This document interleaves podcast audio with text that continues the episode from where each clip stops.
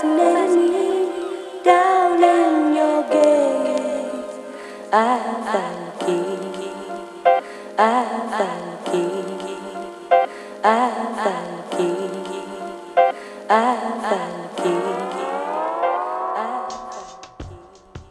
everyone, welcome to the Beyond the Dance Floor podcast, where we look at everything outside of the moves and the competitions and try to dive a little bit deeper.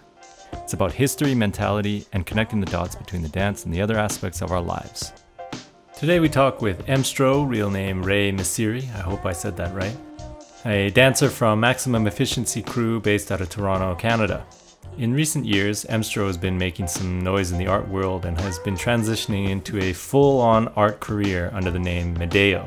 We talk about his early days as a dancer in the Toronto breaking scene, how his particular art style developed, the connection between his dancing and his art, his art career and doing that full time, not being afraid to fail and using it as a tool to help guide your future and more. It was really great to connect with Emstro again, and I love the stuff that we got into. People like him are one of the reasons why I even started this whole thing in the first place. To show people that there's more to breaking and dance than just the dance. For a lot of us, it permeates much of our lives, and it's great to see someone succeeding using their blueprint of breaking to help them achieve it. Hope you all enjoy the talk. Peace. Okay, we're here with Emstro, Maximum Efficiency Crew. Uh, thanks for coming on the podcast. Thank you for having me, bro. Yeah, I really, really appreciate you coming on, and it's been cool seeing your your kind of art career take off in the last I don't know five five years or something like that, whatever it was. Um, yeah, and uh, it's really cool just seeing what you're what you're doing, and you're you share a lot of your thoughts on on stuff. So hopefully we can get into that in a bit. But um, yeah, first I usually get people to just give a little background on themselves. So for people who don't know who you are, yeah, do you mind just getting into Yeah, a little yeah, yeah. where you're from, how you got into it, what you do, what you're up to now, whatever. Yeah, yeah. What's going on, everybody? Uh, I go by Emstro. Uh, background b-boy, um, full-time artist. Uh, that's that's what I do now.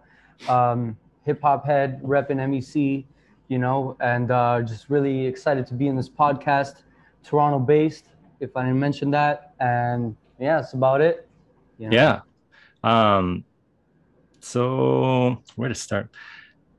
Well, why don't we just get into what you're up to now and like your your current journey with with your art? I'm kind of curious, like, so for people who are maybe just listening, can you can you describe like what your art style is or where it comes from or whatever? Uh, so basically, like my my art style came from b-boying. So uh, I, I it was a crazy weird time, as you said. Like I started five years ago. Uh, five years, five to seven years ago, I, I was going to school for design while battling as a b-boy, while doing construction, uh, while uh, teaching youth in high schools uh, with Unity Charity. Right. So I'm just like, okay, well, like I'm basically starting like five careers at once, but w- where do I focus this, right? And something just clicked when um, I did a series of b boys and uh, b girls and dancers that I tributed um, in a school project, and that's where like my dancing meshed with my uh, calligraphy style. So the reason I got into calligraphy was because I was always doing hand styles, like graffiti hand styles, and um, graffiti hand styles is known as some argue that it is one of the last um, handwriting forms uh, because everything after that has been fonts. So the last real hand style uh, handwriting form was uh, graffiti.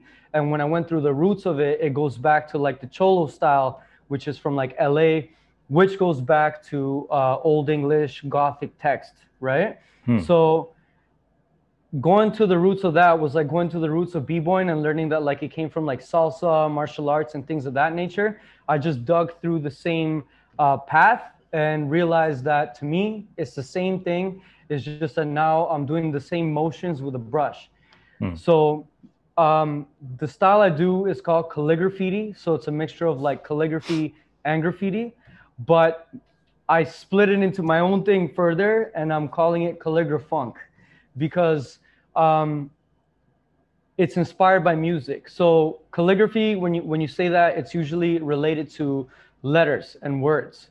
Um, what I did was I took uh, different motions, like hand motions, from different cultures around the world, like Tibet, China, uh, Middle East, big influence, uh, Iran, and Gothic styles and graffiti.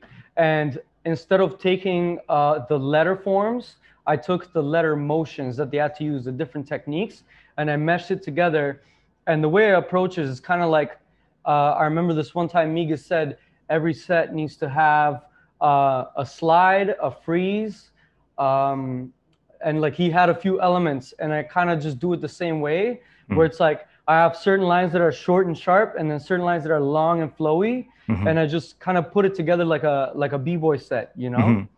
So it's very music inspired and uh, very kind of like uh, freestyle emotion kind of vibe, you know. Crazy. So to me, I'm just I'm b-boying, but with the brush, which means like less injuries, but kind of the same level of hypeness and stimulation for my mind, you know. Nice, nice. Yeah. Uh, yeah, it's like I've seen some of the the projects that you done you've done where people get you to like paint an entire room or like a huge mur- mural or things like that and like you do it in like a day or a couple days or something like just full on just just painting all day and like when you so when you do those projects are they like a hundred percent created sort of on the spot and you're just kind of flowing and seeing how it goes? Or do you have a general idea or anything like that? Um see that's where it's even more related to breaking because it's like when you when you uh let's say you're in a cipher like you're you're not gonna think about every set and what you're gonna do in the cipher. It's more like yo i'm gonna check the vibe. The dj is gonna hit it with the right song mm-hmm. and whatever people do i'm gonna respond to that right mm-hmm. so when i walk in a room it's kind of the same energy where I'm like, all right, well, it depends on uh, what's the room used for, what kind of people go in it, what kind of colors are in there, uh, what kind of, let's say if it's a store, what kind of products are in there, right? So I start with asking the client those questions mm-hmm. uh, and just kind of understanding the vibe, and that vibe sets the tone for the project. Mm-hmm. So um, what I do is I tell them, all right, well, can we agree on these colors and can we agree on this concept? Mm-hmm. But then after that, I make them agree that I have complete freedom to freestyle it. Mm-hmm. So if they want to, uh, like, if they want to manage the project, like if they want to stay there and be like, hey, can you change this and that? Like they want to break my flow. I put it in the contract. Like I want to try, uh, I want to get paid double because now it's taking me double the length because you're breaking my vibe mm-hmm. and I have to recreate new vibes. You know what I'm mm-hmm. saying? Yeah, yeah. So but nobody ever wants to pay double. Uh, so that kind of protects me. Uh, but either way, yeah, like I, uh, it's all freestyle for the most part. It's just kind of like you, uh, you know, when you same context, you know, as a cipher. Like if the um, we we set the tone and then we just follow through from there, you know. Mm-hmm. Mm-hmm. So it's kind of that's why I'm able to do it fast because like one, once uh, once I know exactly what's gonna go where, and uh, I, I, I understand and we come to a certain uh, like understanding then that's it and i'm just flying with it you know mm-hmm. yeah that that uh, just reminds me of some of the stuff that i've read about yeah just flow and motivation and things like that and one of the big things that can help people with like motivation and drive to do something and and achieve that sort of like flow flow state whatever you want to call it. Yeah. like is that sense of uh autonomy and you do it your way you have agency over like when you do it how you do it who's in your team like that kind of thing. Who are you doing it solo or with these people? You get to pick who's who's there and you get to like really uh customize your your experience of how you do it and that kind of thing. And it's right. yeah. I like um, that. I like that you said autonomy. I, I, think that's the best way to put it. It's like mm-hmm.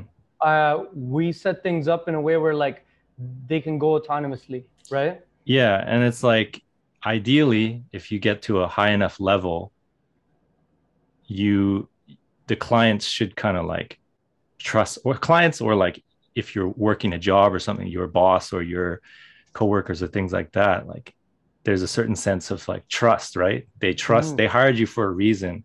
They're coming to you for a reason. So like they put that trust in you that okay we want them we we saw their their artwork their portfolio or whatever we want them for that reason so like let them do what they do right in a sense like and I, I understand some people have a certain idea and you you talk with them and get an idea of like what they want but right. at the same time like they have to let you do what you do best. Right. Yeah. Like you hired an artist you know if you yeah yeah. if you wanted to do it yourself like then do it yourself. Don't don't hire an artist you know what i'm yeah saying? yeah yeah. So- but yeah i think it's really interesting that you put that in your contract that if they want to kind of like micromanage the project they got to pay you double. Well, yeah, because it takes me double the time. Like you're, you're Yeah. gonna break my balls around about random things that you think are better, but like you don't have experience in this, right? Mhm. So it's like whatever idea, it, you, you know, it's just like when you're in auditions for movies as a dancer, and they're like, oh, can you do this here and there, and you, you know it's not gonna be proper, you know, but it's like you got to work with the director and all that. So it's like if you want to be a director, it's Mhm. gonna take me double the time now because I got to figure out how to make random stuff look fresh. You know what Mhm. I'm saying? yeah yeah yeah So yeah. um can you talk a little bit about your yeah your experience just being in uh was it design school or like art school It was art. It was art. Like I went to school for art and design.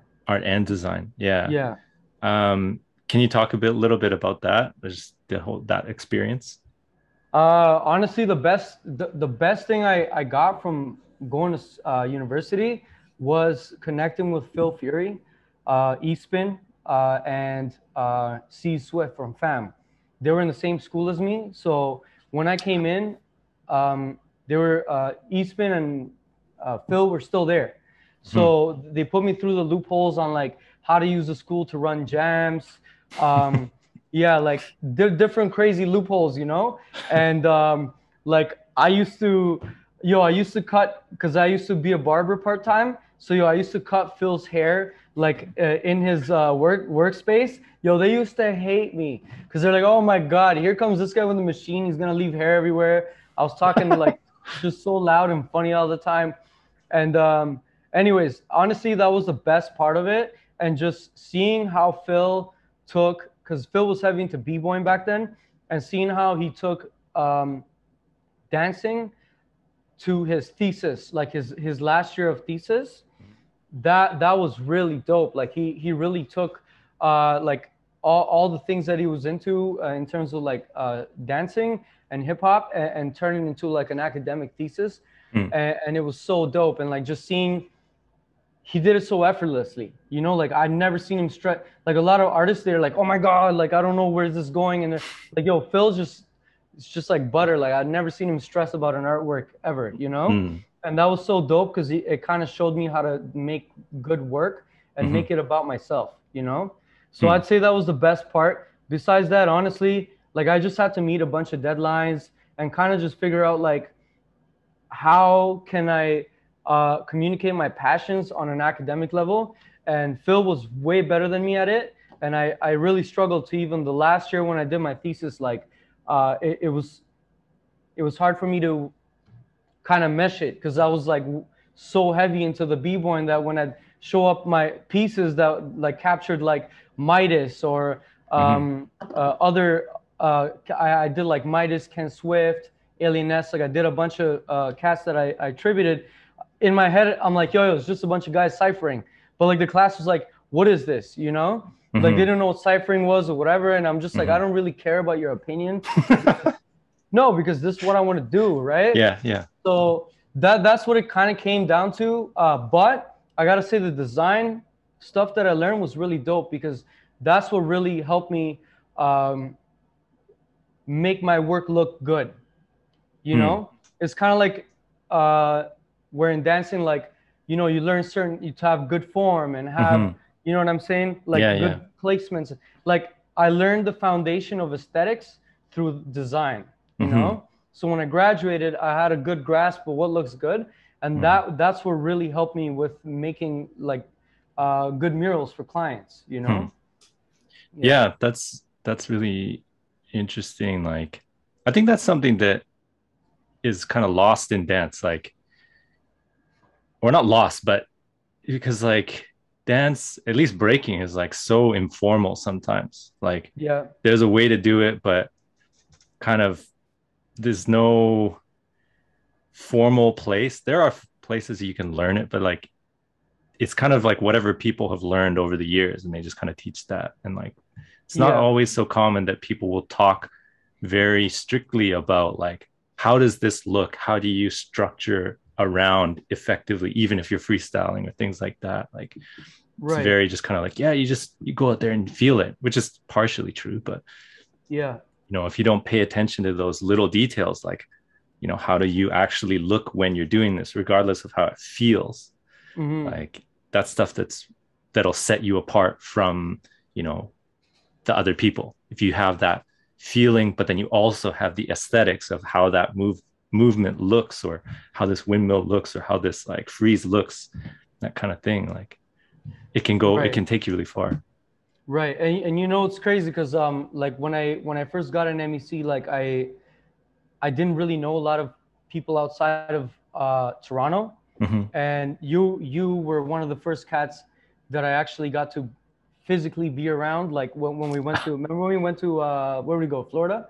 We went to oh uh, yeah yeah yeah i yeah. think that was when we first actually met or was it in toronto one time randomly and then it we was met in again? Toronto one time, yeah. But that Yeah, was yeah. when like you know, like we were like doing footwork, a lot of footwork, and and, and a lot of like we were getting down a lot uh, at the hotel, right? yeah yeah And you know that that's like there's still a universal principle to what good breaking looks like. I feel, and like you could do a lot of crazy stuff, but it's like if you're dragging your feet, Mhm. like that's just not fly. You could do whatever style and any way you Mhm. feel, but I just feel like if you're dragging your feet, that's kind of just out of the equation, you know? yeah yeah yeah Or if you're if you're pointing your toes while you're doing freezes or power, like there's just certain aesthetic principles that Yeah. like apply to no matter what you want to do uh, and how crazy you want to do it. And Mhm. and that's when like when I saw your style and I, um and your crew, I was like, okay, this is really different from Toronto, but there's a certain universal form Mhm. that was still there, you know, Mm. and a certain understanding. And I was like, yo, that's dope. I, I never seen that approach before, you know? Mm. But it was dope to see it within the uh, principles. You know what I'm saying? yeah yeah i think like that's that's something that maybe now people are starting to think a little bit more about that kind of stuff a little bit deeper about particularly breaking like these sort of yeah universal principles of like yeah well you can do whatever you want sort of but there are certain things that you got to kind of like abide by Yeah, yeah, you yeah. know certain things certain little details and it's like it doesn't mean that everyone has to look the same but there's certain things that you got to do that like that keep the the aesthetic of like breaking it looks like breaking Yeah, yeah exactly. It's like, yo, it's uh, like you could do whatever boxing style you want, but like Mm. if you're kicking somebody in the balls uh, in a boxing ring, like you're not boxing anymore. You know? yeah yeah yeah yeah That's yeah. kind of like how I see it. You know? yeah yeah um very true uh, i want to ask you about because i know like one of the people that mentored you or at least had a, an influence like when you were starting out was jedi Yeah, yeah. can you talk a little bit, a bit about him or just that like what he taught you that kind of thing i i only know the name and I, like little bits and pieces about him but Mm. yeah So my main my main mentor was uh Kid is Kid Unity. oh Um, okay Not a lot of cats know about him because he he kind of like when I got in MEC, I got in because he that was when he was kind of fading away from the scene. okay But, but Kid Unity was Jedi's first, from what I know, first official student. So I was indirect, like I was indirectly learning from Jedi because I was too Mhm. young to, to be at Andy Pool Hall. But like my approach came from, I'd say, the Jedi approach of like good foundation, freestyling, raw, you know, being raw, hitting beats, kind of a more New York approach, right? Mhm. a more old school approach. So uh, I only got to like connect with Jedi like six, seven years after I started b-boying. Uh, I would only hear about the Legend of Jedi when Kid Unity would come to practice and call me out and like just be Jedi's protege, you know.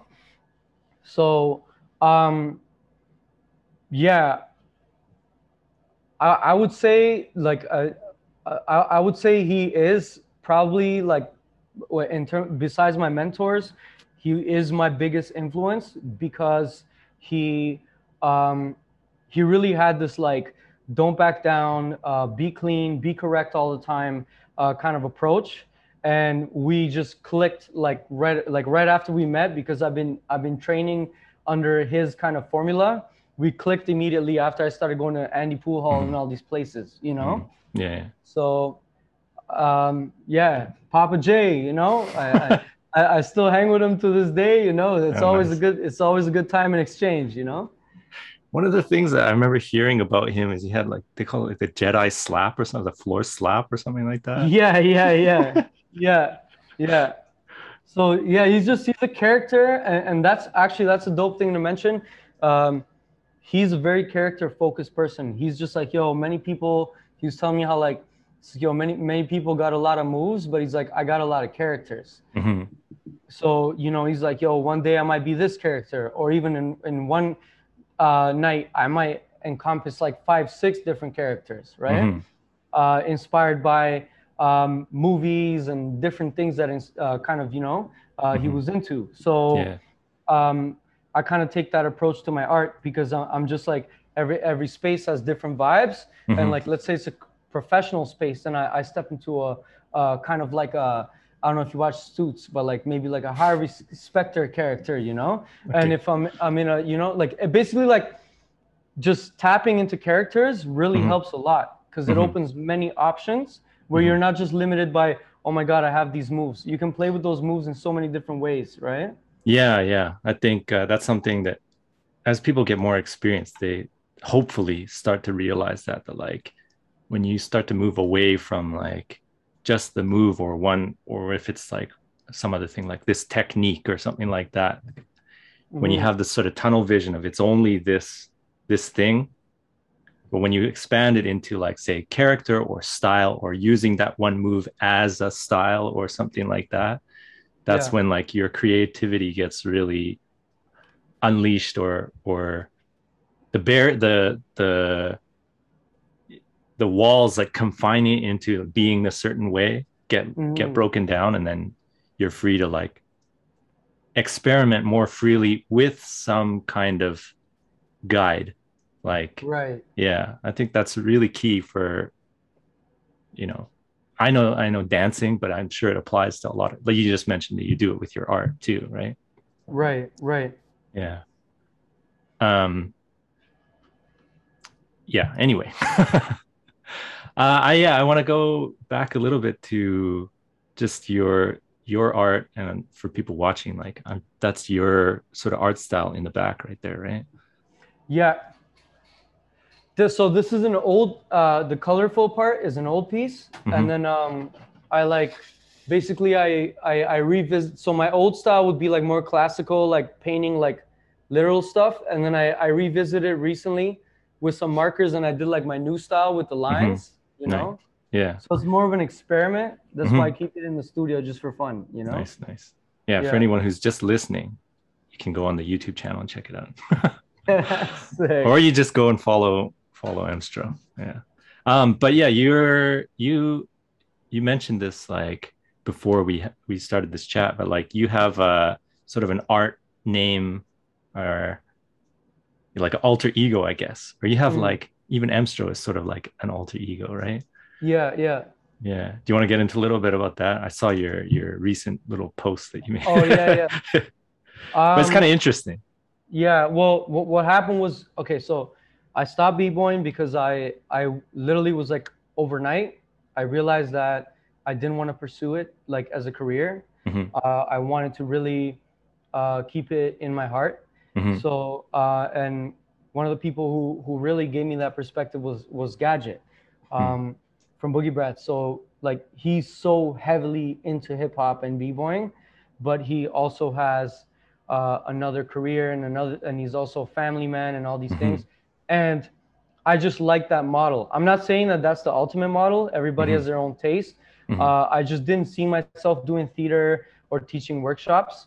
So I had to kind of see what really aligns with me uh, in other ways while I'm still into hip hop and all those things. but for the beginning, I was like, I'm just gonna go with my government name as an artist because a lot of artists, a lot of professional artists just go with their name, you Hmm. know. Uh, after a while though, like after a couple of years, I realized I'm like, you know what, like this isn't really suiting me because um, my name is what my mom calls me when, as I mentioned my status. That's what my mom calls me when I don't do the dishes, you know. Like I'm like I need um, I need a name that really describes me and what I do and honors all parts of me uh, in the background because I'm still like um, you know my homies are still the same. I, I didn't change. You know I wasn't like I didn't suddenly just like change circles or you know what I mean. Like Mhm. I, I still there are certain things that will always be dear to me. So I realized I need a name that really honors me as Ray and me as Emstro. And it took me a year to find Medeo. Uh, it's an ancient word which means a bridge. So that and I was always like, yo, I'm a hybrid. Like, you know, uh, I'm a hybrid.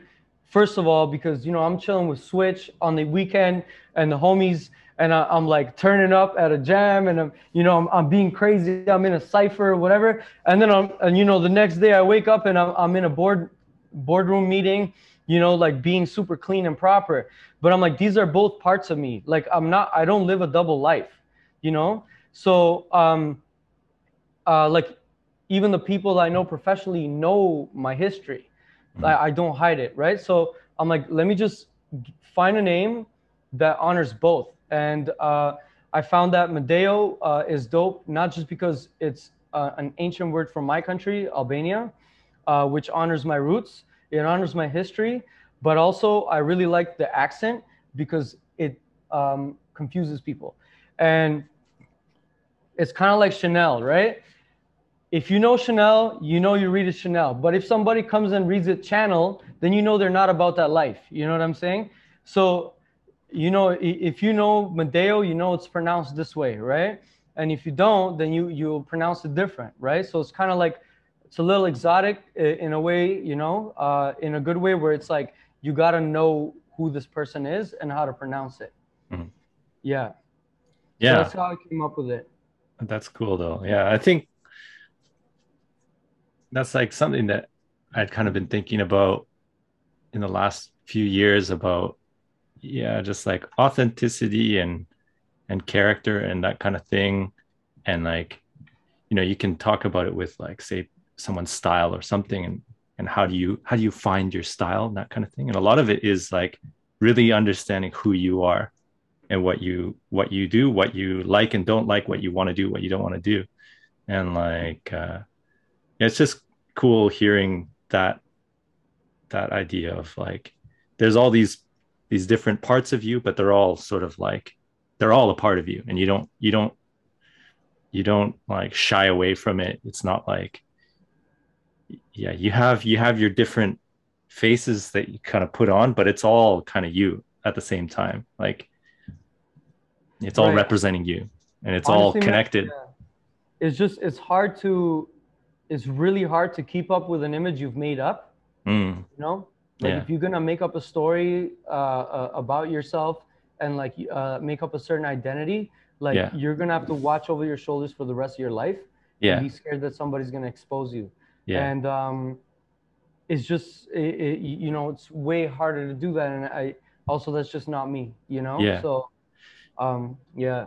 yeah like it really clicked in my head when i was listening to i don't know if you watch like pro wrestling or you used to watch it i don't know but i'm pretty it, sure yeah. i'm pretty sure most people a lot of people know who like stone cold steve austin is Yeah, yeah, yeah. right and it was like i think it was with him but it could have been like any wrestler who said this but he was talking about just like character and like stone cold the character the rattlesnake and how that kind of came about and like a lot of it was or maybe it was bret hart who said this i don't know but he he was just talking about like these because in pro wrestling you kind of have to have a character there's a there's a person that you play in the ring and and in the interviews and things like that but the best ones were always an extension of that person's real character or like they're drawing Right. from something that's real so that they can do it authentically they can make it feel real they can make it feel authentic and like Yeah. yeah, they were, they were always like the best people were always sort of extensions of who they really are. And Mm. and so as an audience member, you see that and it comes off as more authentic, even though it's like pro wrestling and it's all fake and whatever. It's easier to Yeah. connect with it. And I think that's like something that whether you're talking about pro wrestling or or dancing or art or or movies or anything like that that's a big thing is like is this is whatever you're doing like connecting with the person viewing it or listening to it and like Right. that's the biggest thing you can do in my opinion is like connect have some kind of emotional connection with with the person viewing it or listening to it or whatever yeah Hundred percent. yeah um yeah like uh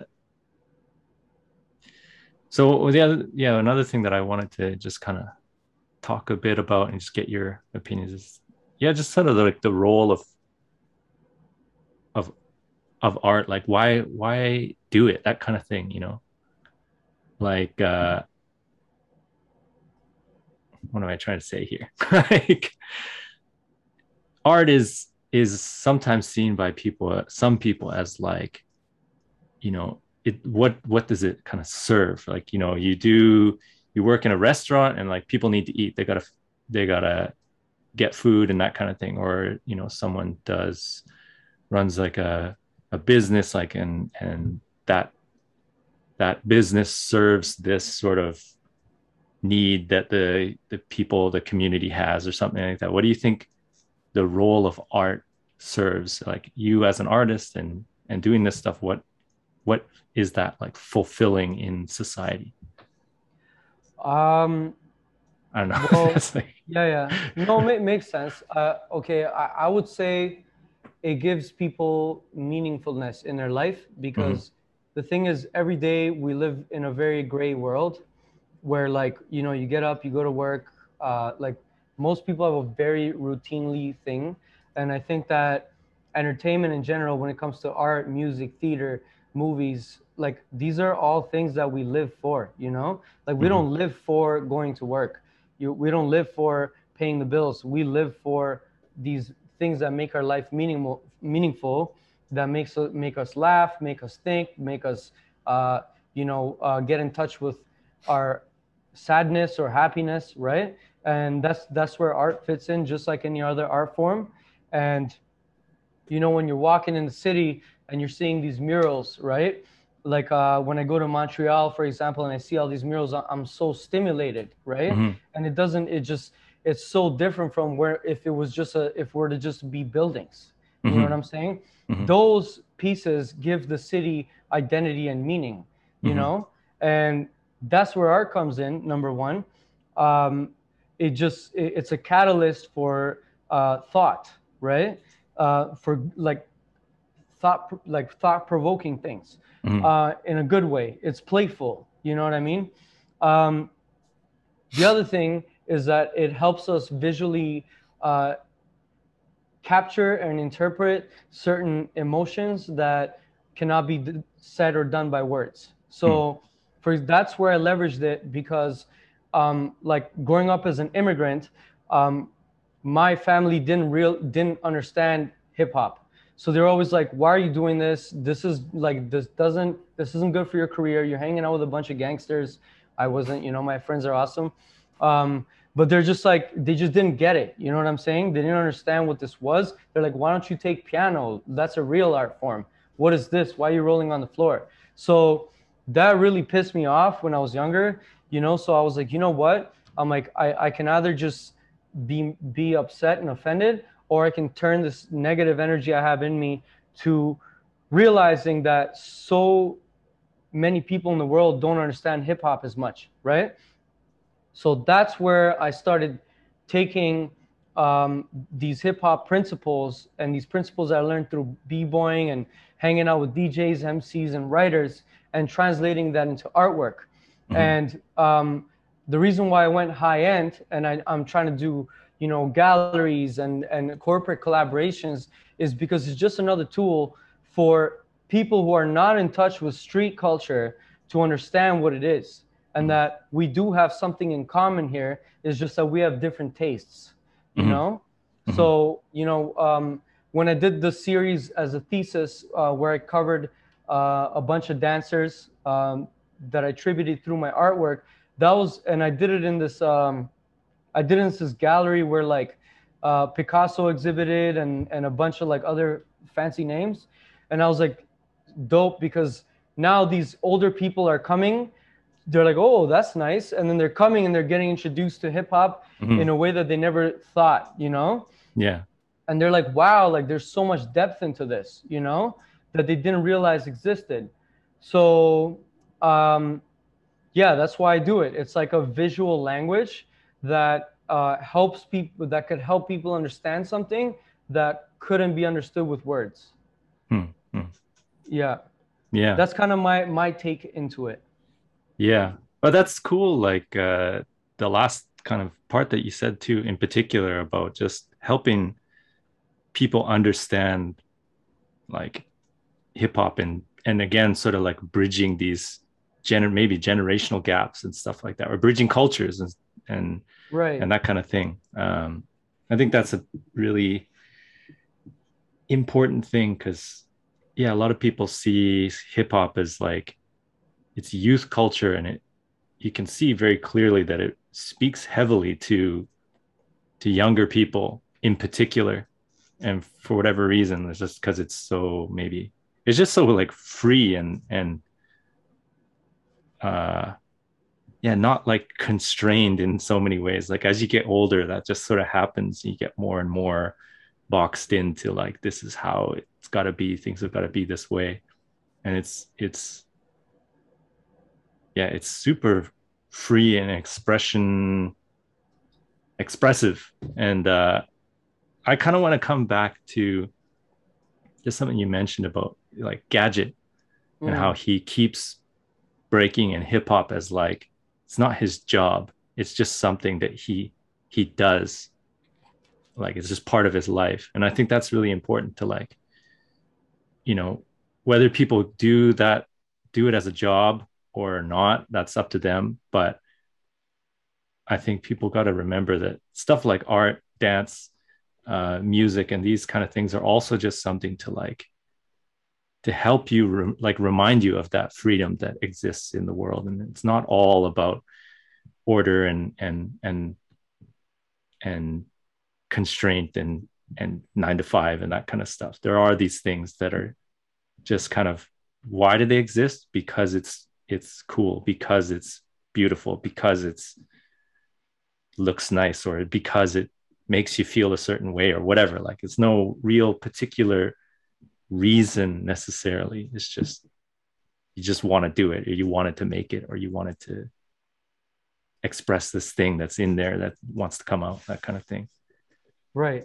I mean, yeah, it's like uh, uh, I know, like for him, it's like a, it's a therapy, you know, hmm like it's, you know, like I was compared to like how a lot of people like they they go to the sports bar and they have a few drinks and talk. Like me and the homies, like we don't do that, but we we session instead. You know what I'm saying? Or some people go fishing, or you know what I mean? Like this is our recreational thing. yeah it just yeah. happens to be really hard and uh, also, yeah, yeah, and really fresh, you know? yeah but like you know people people do that with say like martial arts and and things like that or people do it with working out like Right. there's all kinds of things that they don't i think that's a something that like say the breaking community in particular needs to get out of their head is like if you do this it's only for the competition or it's only for a career or it's only for whatever. And if you don't have that like there's no point in doing it. It's like there's so much stuff that you get from just doing it and keeping it in your life that uh that's so i don't know yeah therapeutic or just like it's like stress relief and it keeps you active and it keeps your mind sharp and and all these things and it keeps connections with other people and you're you're bonding in that way and uh yeah i think people just really need to remember like why did you even start in the first place like just Right. usually because it was just cool and like right. you Hey, just hey, saw some something yeah. people, yeah, like there's so many homies that uh like disappeared. You know, like they, Mhm. they did it they did it till like they hit university and then they got into becoming like a doctor or a lawyer Mhm. and they just cut it out because uh, I feel like yeah, sure they don't have time, but also there's a concept in their head where they're like, I don't make money off of this, so they Yeah. get heart, they get heartbroken by that yeah and they and they leave it. But it's like no, you you just need to realize that like this isn't your moneymaker,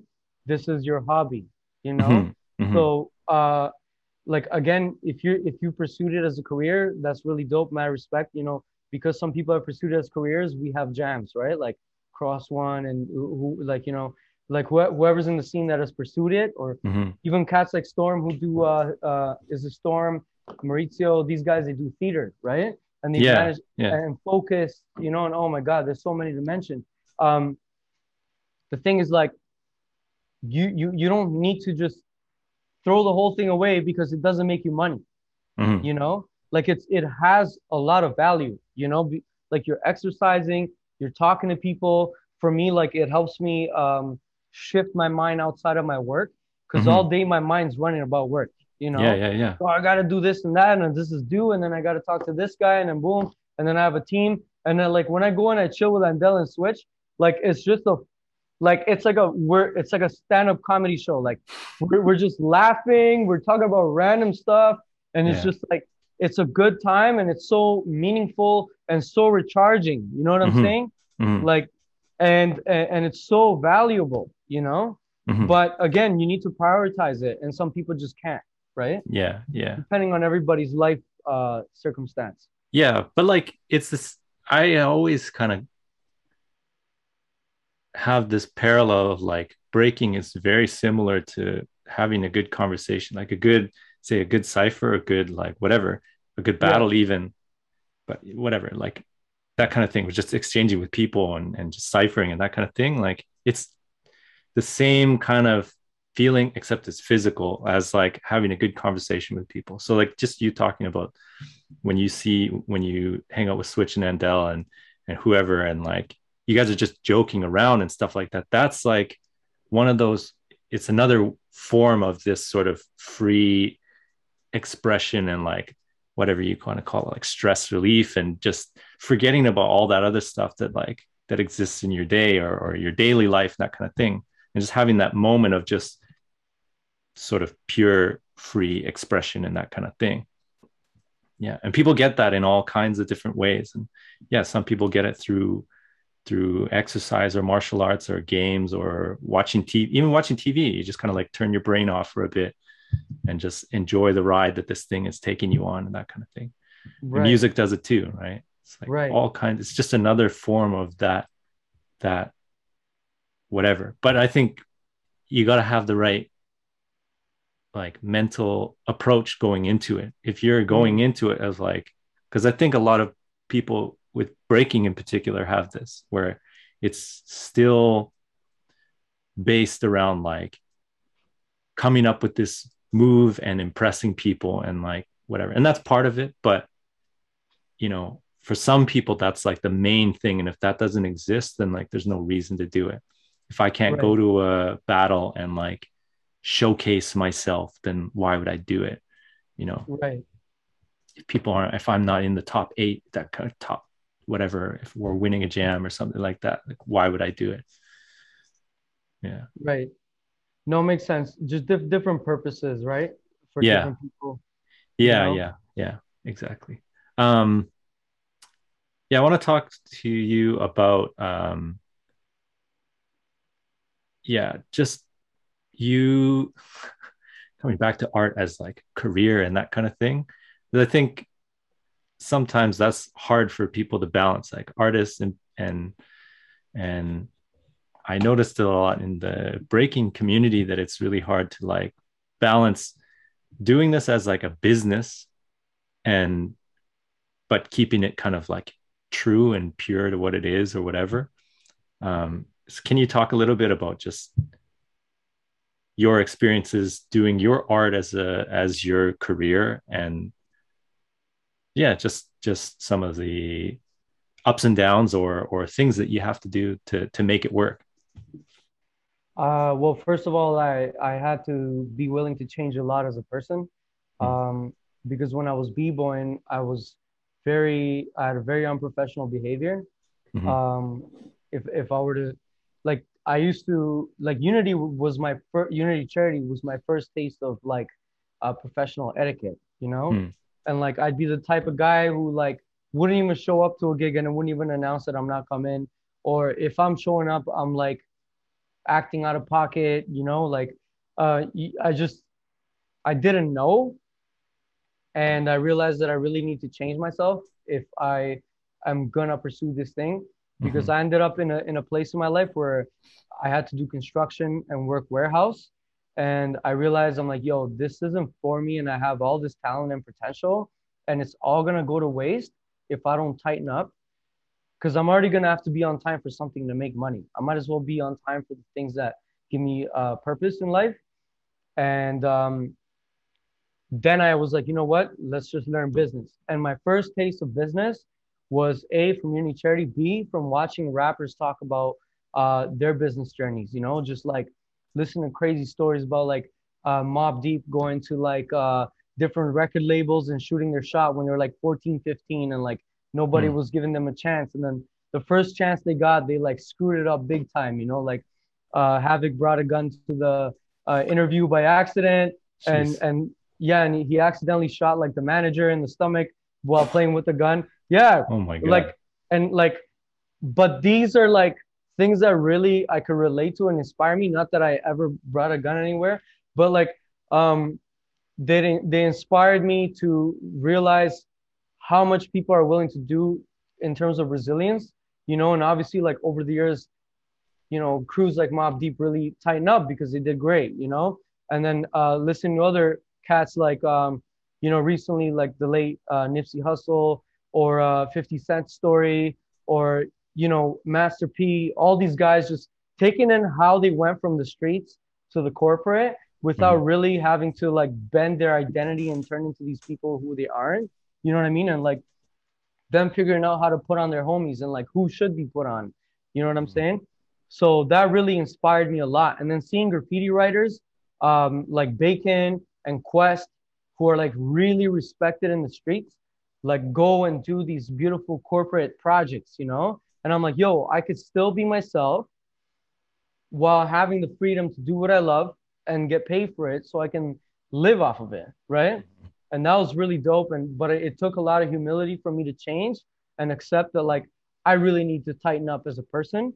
Um, so I went uh, after I graduated, I took like a, a six month business intensive course, and that like kind of changed my whole perspective, you know, and that really helped me understand like how to how to conduct myself, how to present myself, you know, and like there's so many things that are just like b-boy foundation where it's like just learn this and then you could be whoever you want and feel however you want but like these are certain principles that you got to Mhm. follow you know what i Mhm. mean yeah.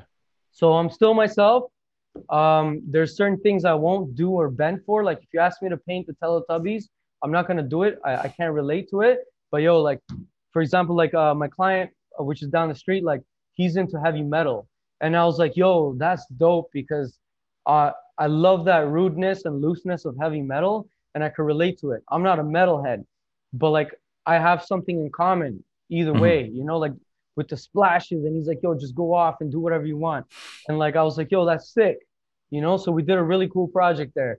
And then I have a lot of my clients who love hip hop just like I do, you know, and my mentors too. Like um, I, I have really good mentors, and they're all just hip hop dudes who they're just older than me and they have way more experience in, in their business world, you know. Mhm. So, anyways, I kind of went on a tangent, but like uh, I, if I were to sum it up, I had to humble myself and and seek mentorship, and really be be ready to pivot and change, and like never give up because I've I've failed so much. I've I've been I've been through so many ups and downs. Like I've slept in so many studio floors. Yo, when I was in university, bro, um, the school closed at 12.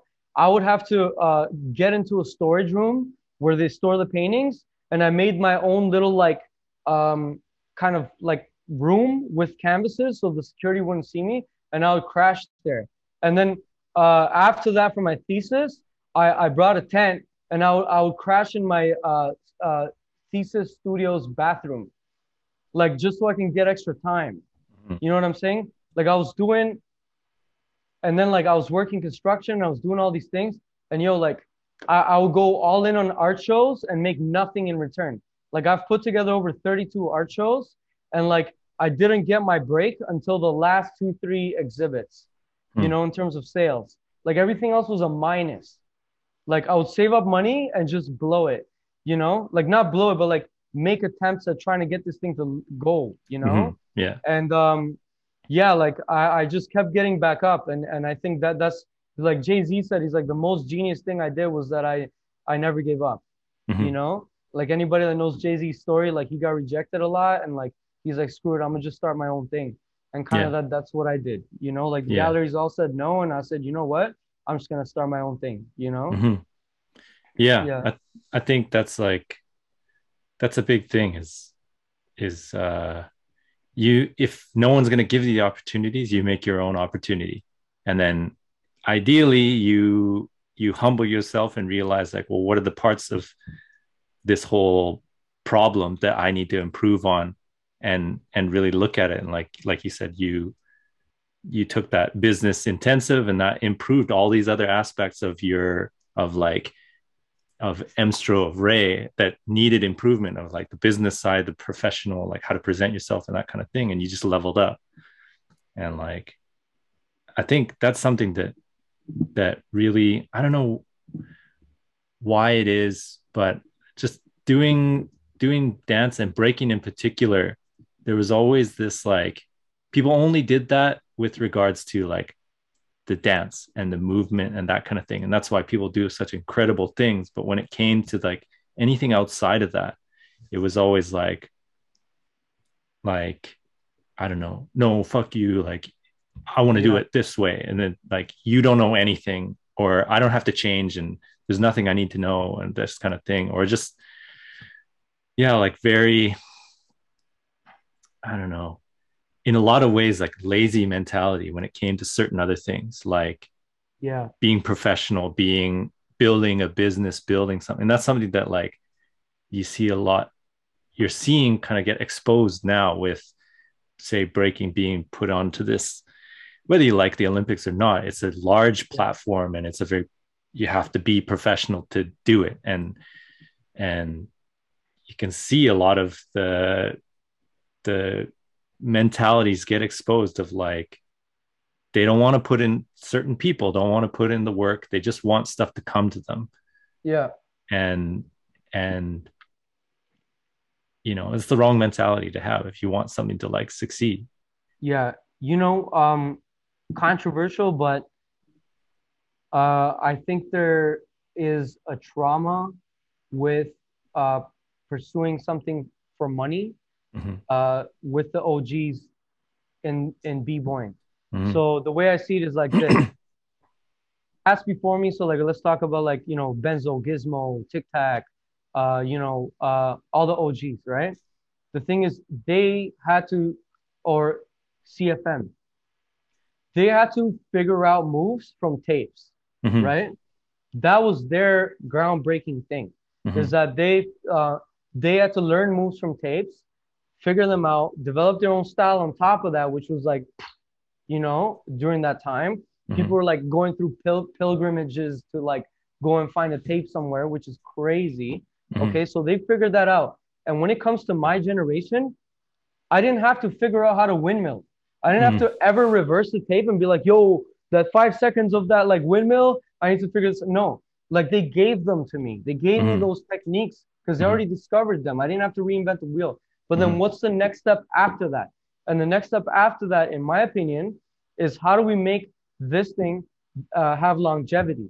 Mhm. right? And longevity in this world needs finances because if you're if you're not like that's why a lot of people are quitting breaking. They're like, oh, like just make me money or whatever, you know. And I think they passed down a lot of dope concepts, but they also passed down because they were the first to get into the corporate world as b-boys.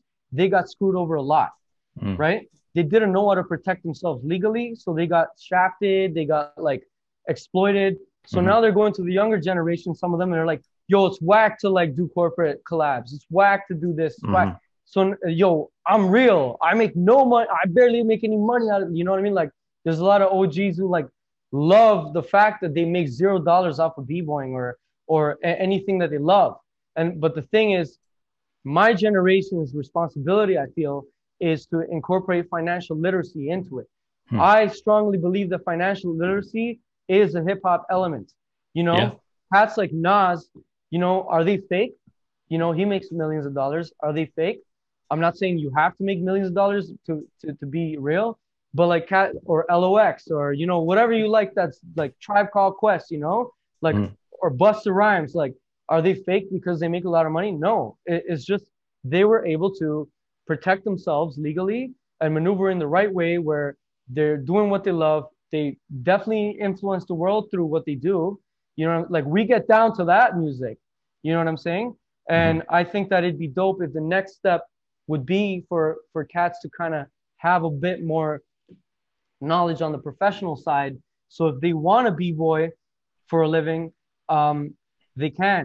And there's the tools and the access for them to learn how to make contracts, how to negotiate, how to, you know, having like navigate through the corporate world with integrity and like things of that nature, right? Mhm. So, anyway, that's another tangent. But uh, that, that's kind of what's been in my mind for so long. Yeah. And I just don't feel like, to be honest, I don't feel like they're the world or a lot of cats are ready yet to be like, all right, yo, like show me how to make a CV or whatever. Like a lot of Mhm. cats don't even have their bio. Like I'm like, yo, send me a bio. I'm gonna put you on this thing. They don't have it. You know what I mean? Mhm. Like I think it's gonna take a bit, but I think that's kind of the next step that's really important, you know? Yeah. Yeah.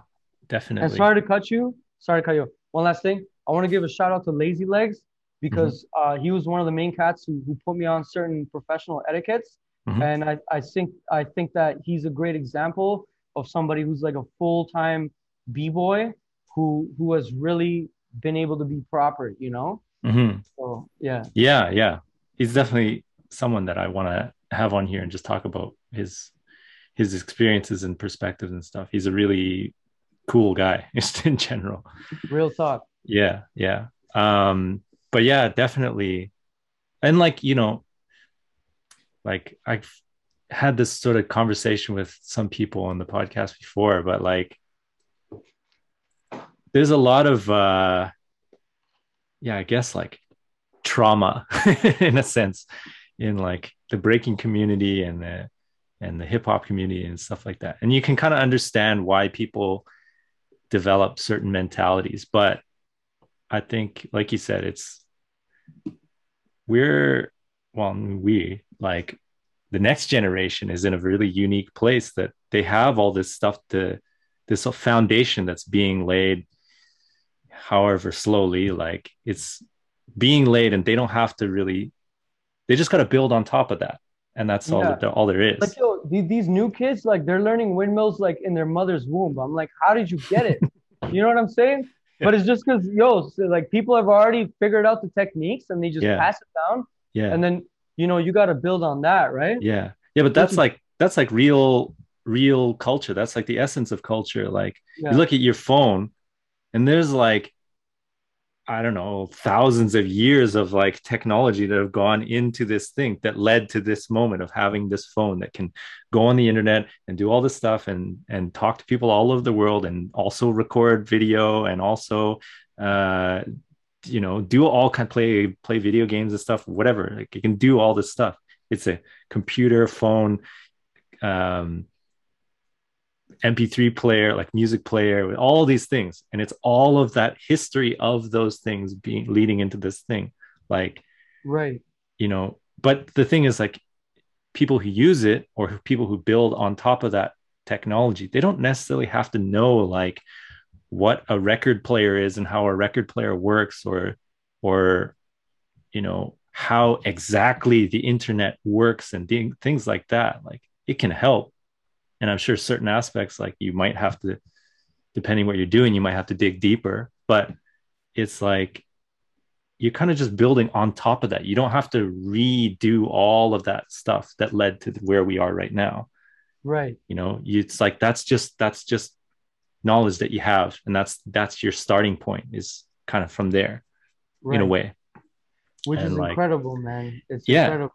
Yeah. You know, just seeing seeing these younger cats, like, you know, it's like me, me and Switch call it like the re remote control effect, because it's like their their physical capabilities are like so high, because it's just like, yo, they're learning 90s at like six years old, you know what I mean, or whatever. yeah yeah So now, so now the older cats are trying to get them to do the things that they couldn't do, like the things that they, yeah, the things that, and, I'm, I'm not saying like they're doing, I'm not saying that they're like making them bite their thing, but it's just like they're having fun with them. yeah yeah yeah like, yo, they're like, yo, do that 90 again, then pause it and reverse flare, and like, because yeah, they yeah. can do it. You know you what I live mean? vicariously kind of through yeah, yeah, like, yo, it's so, it's so sick though, you know? yeah yeah yeah It, it's, it's really dope, you know? Yeah. So, but like that's that's the thing is like you know regardless of people's or whatever people have like trauma in the past part of part of getting through that is like dealing with that and moving on and and moving towards like you don't hold on to that you learn to like let go of that bitterness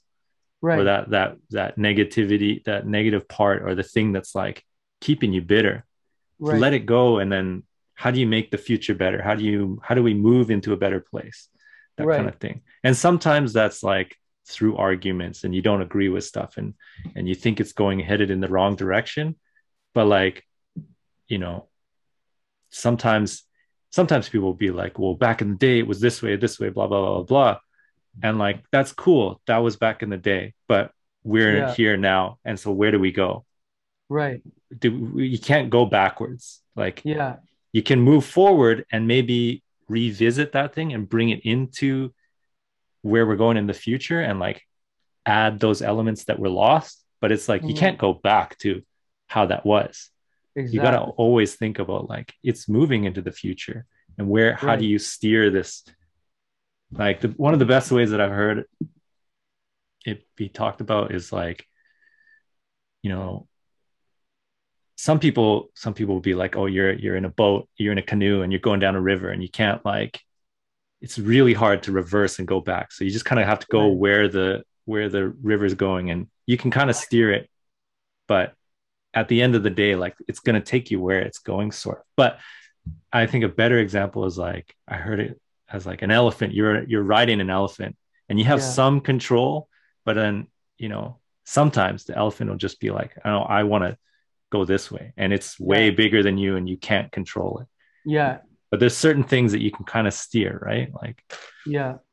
yeah No, hundred percent. By the way, I wanted to ask you, like, uh, how did you, like, back when you started, like, um, how did you guys pick up b-boying? Like, was it like, uh, like, what were your first, like, I guess your first, first or second year into it? yeah Like, cause you, you, you didn't come from the YouTube era, right? So it's like, what, what Yeah. were the things? Everybody has an interesting story about that. So like most of my crew, we started like roughly around the same era. So it was like the yeah, the VHS area era moving into the very beginnings of the internet era. Mm, So people were still learning from tapes and, and DVDs and and one of the really interesting things that that Nathan, a guy on our crew, talked about, like they our crew started on the island, on Vancouver Island. So it was a little bit isolated from the Vancouver scene.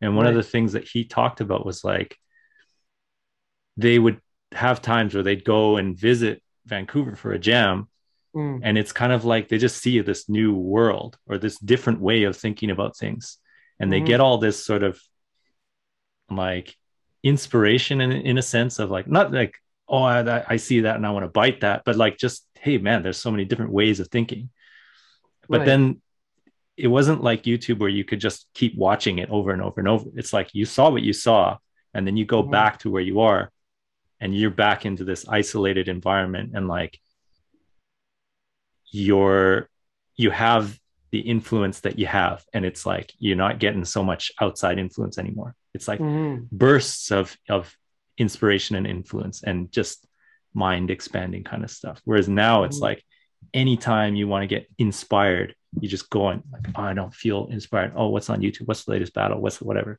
You know, it's kind of like there's there's something to be said about uh working with the limitations that you have and that kind of thing uh, it can, Right. it can really help push you creatively and that kind of thing. But uh, that's like i think vancouver is kind of weird because it didn't there were sort of like og's and that kind of thing that were around. And so like kind of the generation before me they they learned a lot maybe from those guys that were kind of before them. So like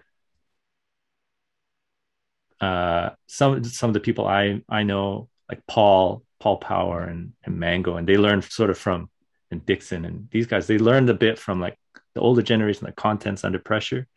Mhm. and uh the problem with vancouver is like all almost all those guys just kind of went their own separate way. And they still did stuff within hip-hop but like they kind of disappeared from like the breaking scene.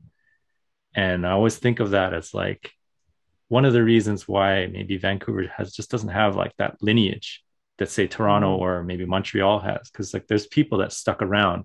Like you guys have like benzo and gadget and and you know lots of jedi all lots of these people that they stuck around and they're even if they're not doing it as their job or whatever they're still they're involved in the community involved in mentoring people and stuff like that.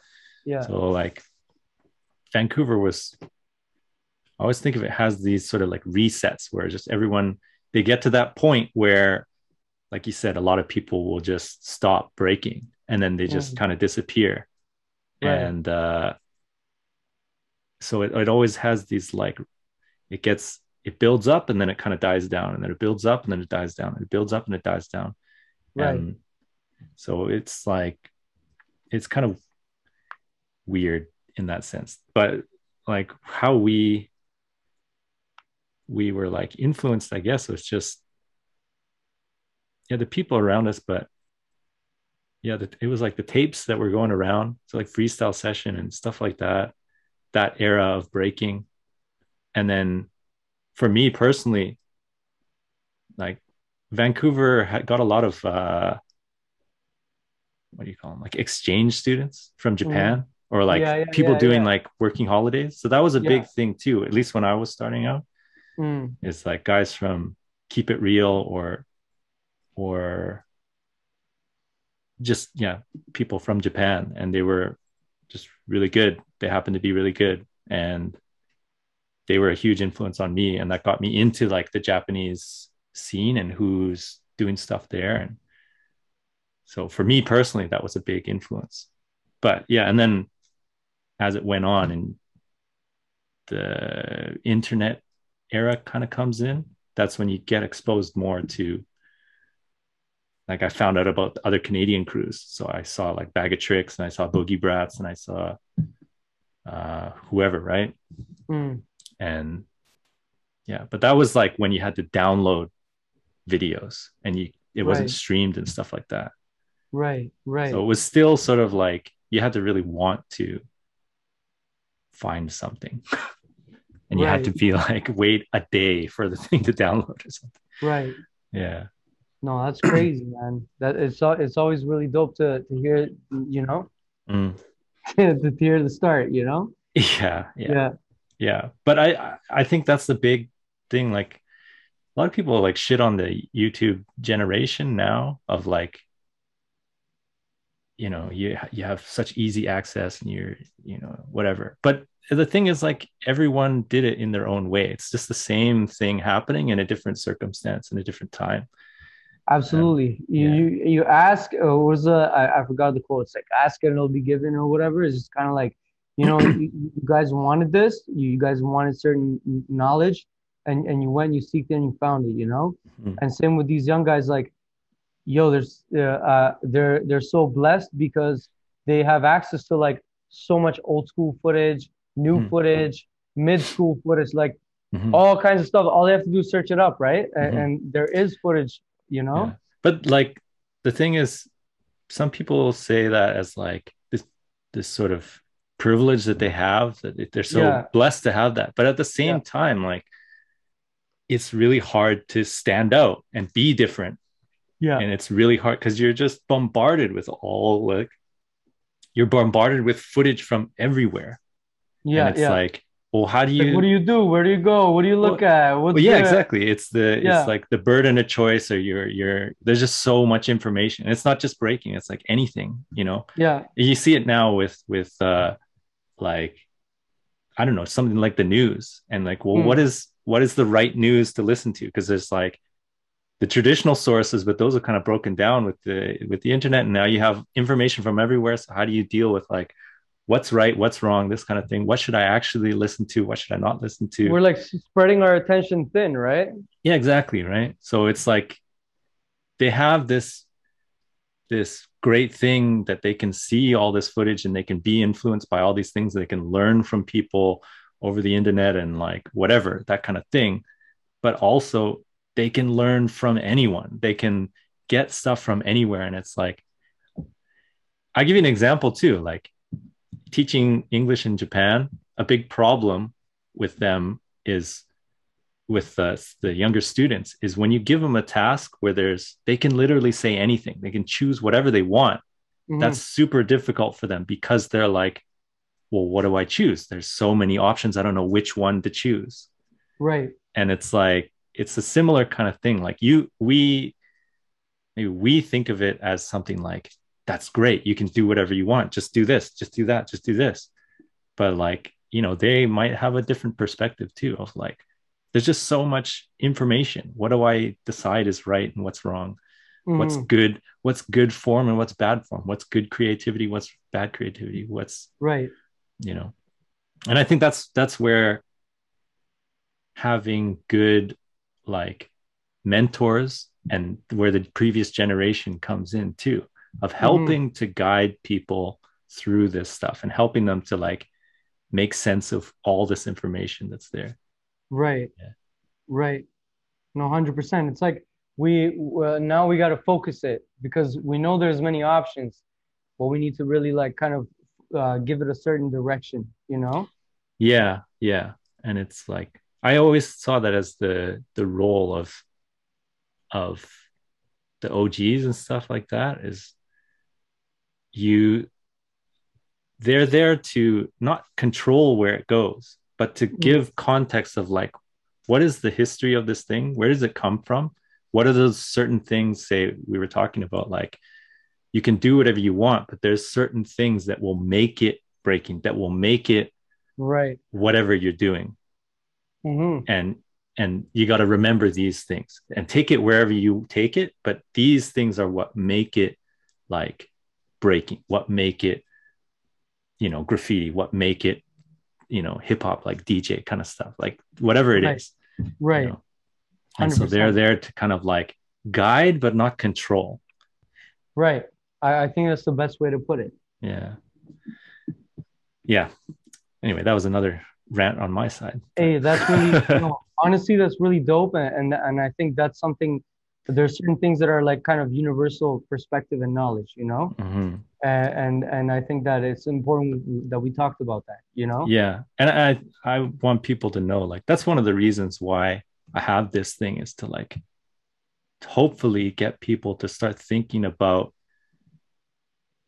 or to start thinking more open-minded that like say you do breaking but it applies to this or you do you know the stuff that you talked about with art that applies to breaking if you want if you want to focus on breaking or if you Right. want to yeah like whatever you do there's parallels between all these different things like It's all transferable.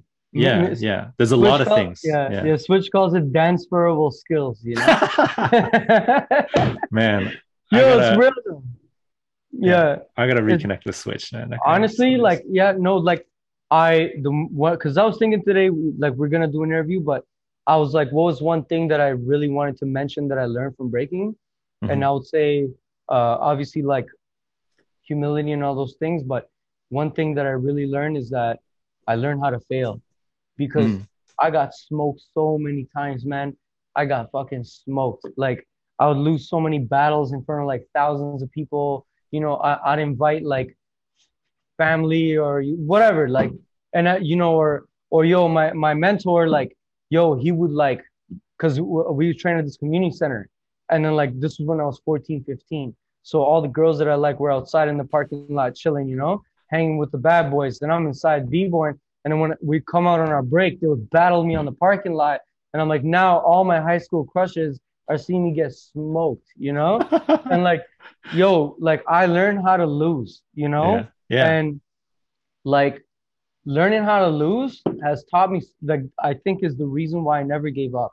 Mhm. Like no matter how many times, yo, like what I do is not easy and like um uh that if it was easy, a lot of people would have pursued it. Mm, Uh well anything that's like your kind of your dream, especially in the creative world, like you want to pursue it, like it's hard, you know, we, we all know that, right? But it's just like learning how to get back up and, and keep going and under like not really letting it this like hurt you, you know, but just kind of like be like, all right, well, I, I started looking at it on a technical sense, you know. Mhm. I'm like, well, what did I lose? Okay, well, uh, I was lacking in this and that. Mhm. Uh, he said this to me, or he something happened and it threw me off mentally. Maybe it was my mental. Maybe I would have had him, but I wasn't mentally there. So there's certain components that I'm always looking at. And you when now when I step in a boardroom or or whatever, and let's say like uh, they're pulling my leg about something, you know, um, I don't get thrown off easily, you know.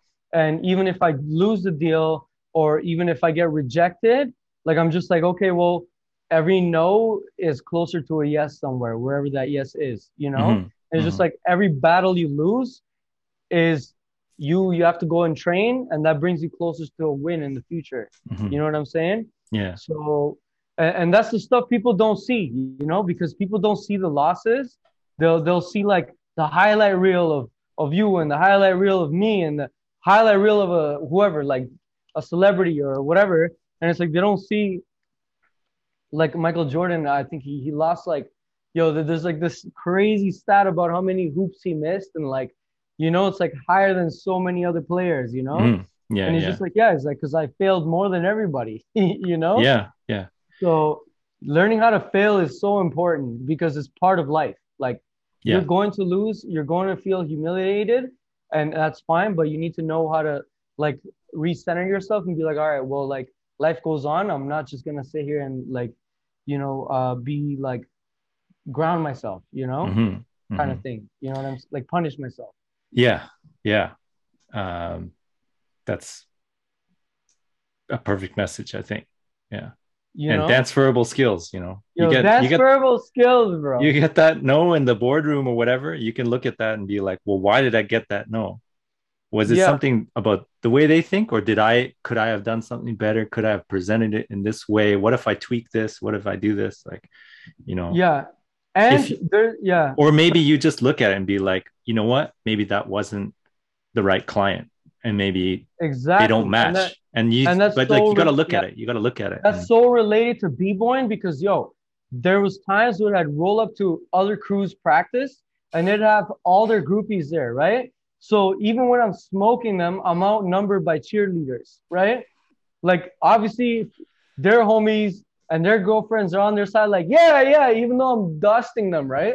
But the thing is, I, I'm just like, okay, well, the crowd thought I lost, but really I, I smoked them because like there's certain times where you need to know where you stand, right? And you can't be thrown off. And that's same with the deal. It's just like if I lost it, does that all, always mean that I'm not up to par, or is, is, is it sometimes that uh, they we just don't see eye to eye with something, Yeah. right?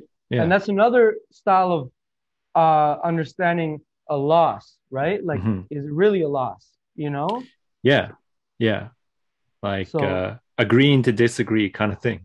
Yeah, it's like, all right, man, cool, whatever. I did my job here, you know? Like, Yeah. we we just don't agree. We don't see it the same way. Cool. Yeah, w- which is fine, you know, and it doesn't have to turn into something, you know, a beef is just like we don't. That's fine, and we just keep it moving, right? Yeah, yeah, So, yeah, for sure. but yeah, man, no, uh, absolutely, man, and yo, it's, it's dope to exchange this because I think this is the first time that I'm actually speaking directly about how b-boying is so related to uh, what I do, and that like I think about b-boying and battle uh, thinking all the time Mhm. like throughout the years, you know, that I've been doing what I do. It's just that I have nobody to talk to about it because who like, you know, I have nobody to share it with. Is what I'm trying right, to say. you know? right.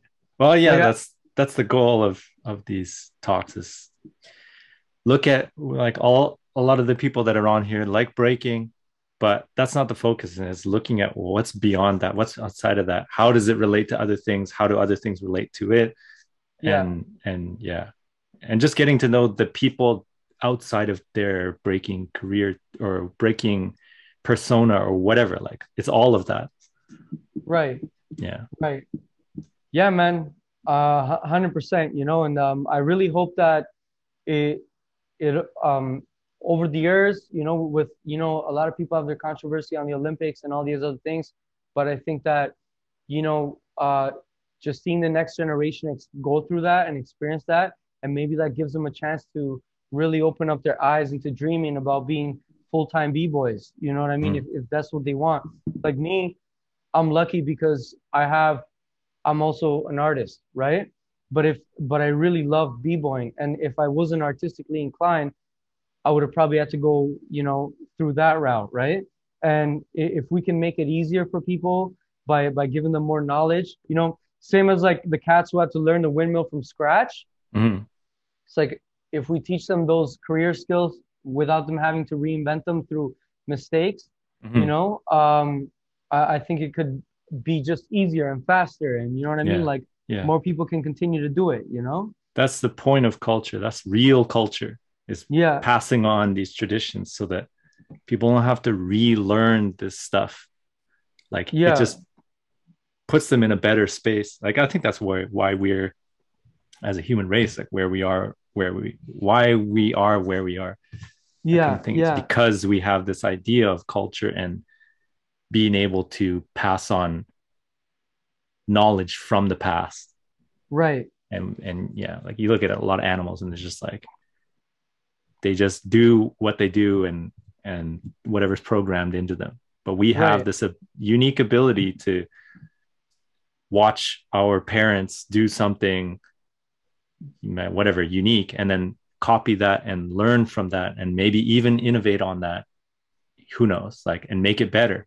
And then yeah. our kids or or someone else's kids or whatever see us doing that. And that's why it's like so important like mentors and older generation to be these good role models and be good guides and be good mentors and that kind of thing for the Right. future generation. Yeah. 100% man. Yeah. Um i think that's a good spot to wrap things up. Um Amstro, it's good connecting with you again. It's been a likewise while man.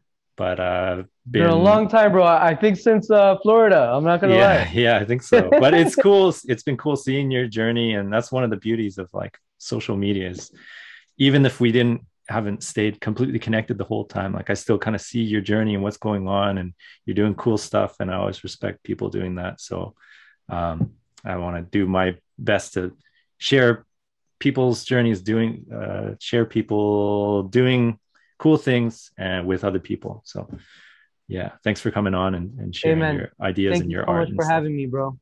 Yeah. Yeah. Appreciate and- it brother. Yeah. If you haven't do you have any last things you want to say before we sign off? Um it's up to you.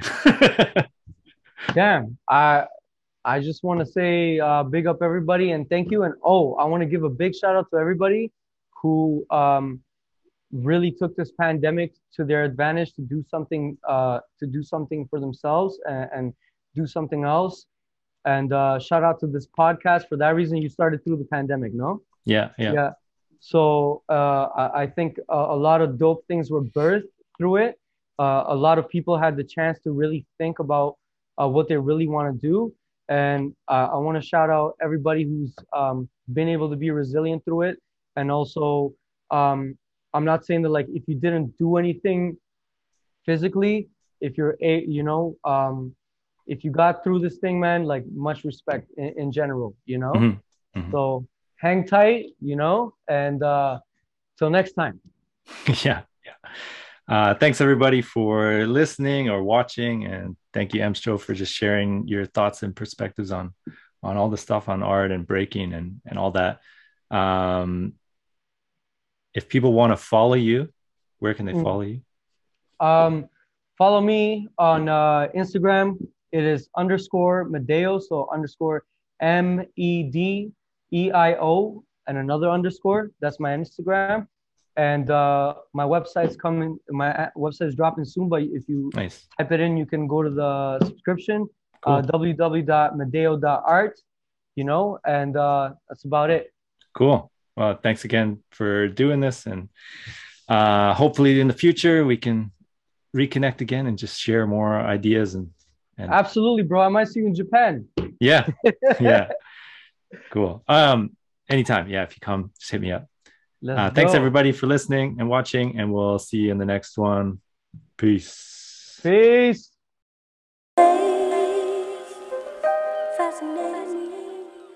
Thanks everybody for listening, and I really hope you enjoyed the talk. If you like what you heard, please feel free to check out some of the older episodes and help spread the word about the podcast.